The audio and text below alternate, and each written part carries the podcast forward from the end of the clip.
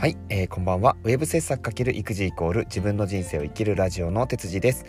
このラジオでは35歳家族あり、ノンスキルの僕がプログラミングの独学や育児に関しての発信活動を継続し、人生を変えるヒントを配信するラジオです。はい、こんばんは。1月ももう明日で最終日ですございます。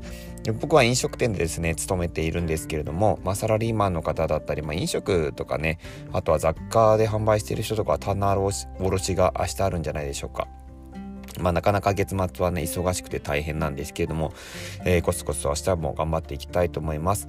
ちょっとね、最近忙しすぎて、ラジオ配信はできてるんですけれども、プログラミングの勉強っていうところがちょっとおろそかになってきてるかなっていうような感じなんですけれども、2月、1月ないし、毎日コツコツと頑張っていきたいと思います。今日のテーマはですね、人生生きるのが少し楽になる方法ということでお話ししようかなと思います。で、人生少し生きるのが、楽になるでいうことなんですけど、人生って、結構きつい時僕もあったんですね。で、僕の中で一番辛かったのは、自分が本当にしたいことが分かんなかった時、これがまず一番大きなこと、もう2つ目はですね、今いる環境が非常に辛いことだったんですね。この2つで、これがどんどん重なり合っていくと、3つ目、悪循環がですね、積み重ねると悪いことが起きるんです。それは自己否定ですね。自分を嫌いになったりとか、自分を認めてあげることができない、自分のことを好きになってあげられないようになっていきます。この1番2番3番のスパイラルっていうのは、結構ね、今までも僕の中ではあって、で、じゃあ昔はね、そんなこと考えることはなかなかできなかったんですよ。じゃあどういう風にしたらいいのかとか、結構検索するんですよね。楽になる方法とか、楽になる方法っていうとちょっと怪しい響きなんですけど、例えばうつのことを調べたりとか、じゃあ病状をその症状を和らげるためにはどうしたらいいのとか、ホルモンがどうどうとか、いろんなことを調べていくようになるんですけど、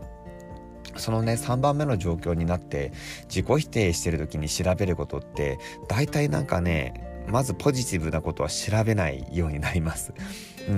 自分がダメな人間だ、自分はダメな状況だ、鬱になっている、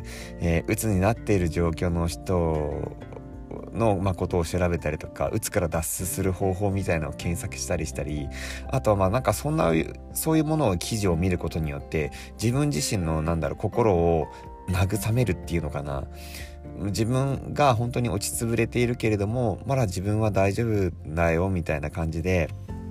そういった記事を見たりとか、もしかしたらそういうもっと大変な人がいるっていうことを比較して、自分自身はまだ大丈夫なのかもしれないとかってね、いうふうに思って、さらに頑張って、またドツボにはまっていくみたいな、そんな感じなのかなっていうふうに思うことが結構僕は今までありました。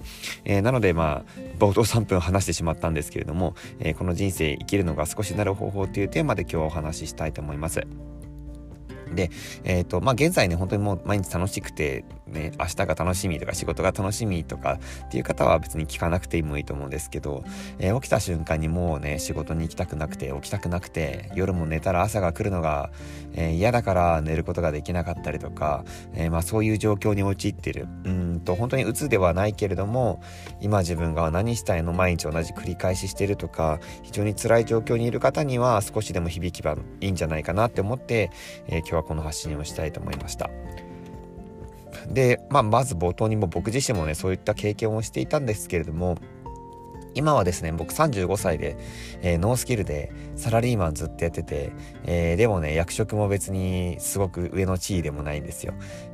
入社1年目2年目の新入社員の子たちがなれるような立ち位置のポジションで僕は働いてるわけですよね。じゃあなんでそれなのに今前向きなのかっていうと、今自分がやりたいことが明確にまず理解できているからっていうことです。目標とか、こうしたいっていうのは曖昧にみんな思ってると思うんですよ。例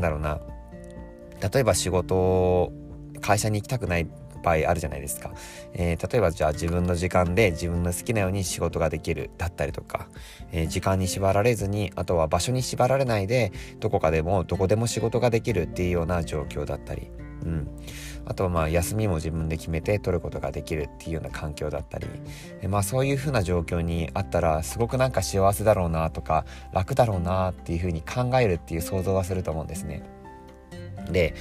正直言うと、まあ、これ想像するだけじゃ絶対叶わないわけであって、ここがすごくキーポイントかなって僕は思ってるんですね。じゃあそういうまあ理想とか本当はこうあってほしい、こうなりたいっていう目標があるんだったらば、じゃあそこに対して自分が今行動しているかどうかっていうのをまず、見てみてください。じゃあ行動できてない理由は一体何なんだ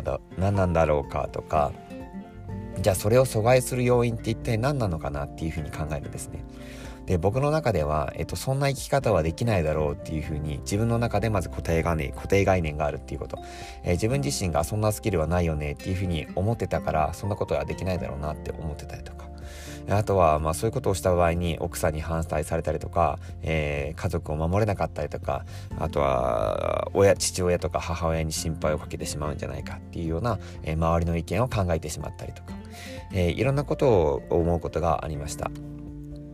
でもですね、そうじゃないんですよね。そんなの関係なくて、じゃあお前は本当にどうしたいんだっていうのを、だって生きている中でさ、やんなかったら死ぬじゃないですか。いつか死んじゃうんですよ。で、本当にそれでいいのかなって改めて考えた時に、じゃあその毎日ハッピーに生きられる生きられないって一日一日すごく貴重だし、一日一日が大事だと思います。で、ここの一日の過ごし方をね、本当に毎日変わるだけでも幸せの感覚っていうのが変わっていきます。さっき、まあ手順としてはね、一番最初にさっき言ったように、自分が本当に何したいのかっていうのを明確にするっていうことと、じゃあ今なんでそれを達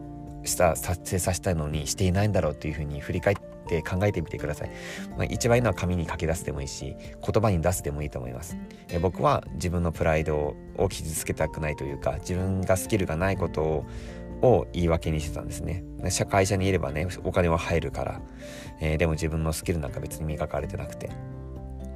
家族も心配させちゃうからっていう気持ちがあったからやってないだけだって、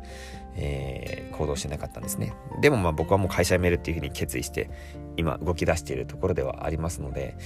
でもそれにもすごく時間や年月はかかるっていうふうに思っててほしいなって思います。はい。ではですね、ここからがまあ2つ目のお話になるんですけど、さっき言ったまあいろんなまあ要因がありましたと。じゃあそれを取っ払った上で本当にそこに行きたいんだったらどういう働き方をすればいいのかなとか、まあっていうふうに考えちゃうと思うんですけど、そうじゃなくて今度は自分が求めている理想の生活スタイルを考えた方がいいかなって思います。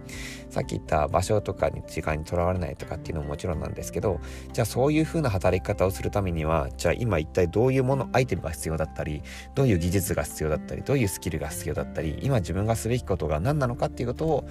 考えてみてください。じゃあそれがまあ分かってくると、僕の中ではウェブ制作っていうところでプログラミングの勉強やデザインの勉強、 SNS のマーケティングだったり、こうやって発信することも一つの勉強だと思っています。一体どうやってやったら人に聞かれるんだろうなとか、どういうふうな、まあ、声の出し方だったら聞いてもらいやすいのかなとか、こういうのも伝える力っていうのも大切だと思うので発信活動をしているですね。で、その中で僕の中でさっき言ったプログラミングとかウェブ制作とかいろんな方法があると思います。じゃあ自分の中ではそれが得意なのか不得意なのかなとかっていうのも考えるのも大切だなと思います。じゃあ自分に合ったものが見つかるんであれば、じゃあそこに対して今例えば休みの日にだらけて一日過ごしてるんだったら、少しでもその学びに関しての本をまず買って読んでみるとか、その本を読むこともできないんだったらオーディブル買ってみて耳で通勤ね時間中に聞いてみるとか、それだけでも一歩変わっていきます。で、それをすることによって一歩一歩進んでいくんですね。自分が求めたい人生とか自分が住みたい人生に、歩んでいくと、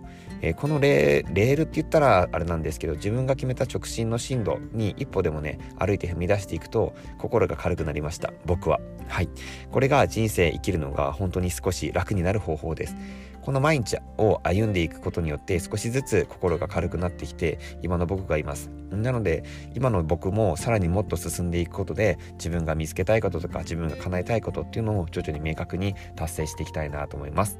では、また明日からもコツコツと頑張っていきましょう。では今日はこれでおしまいにしたいと思います。それではさようなら。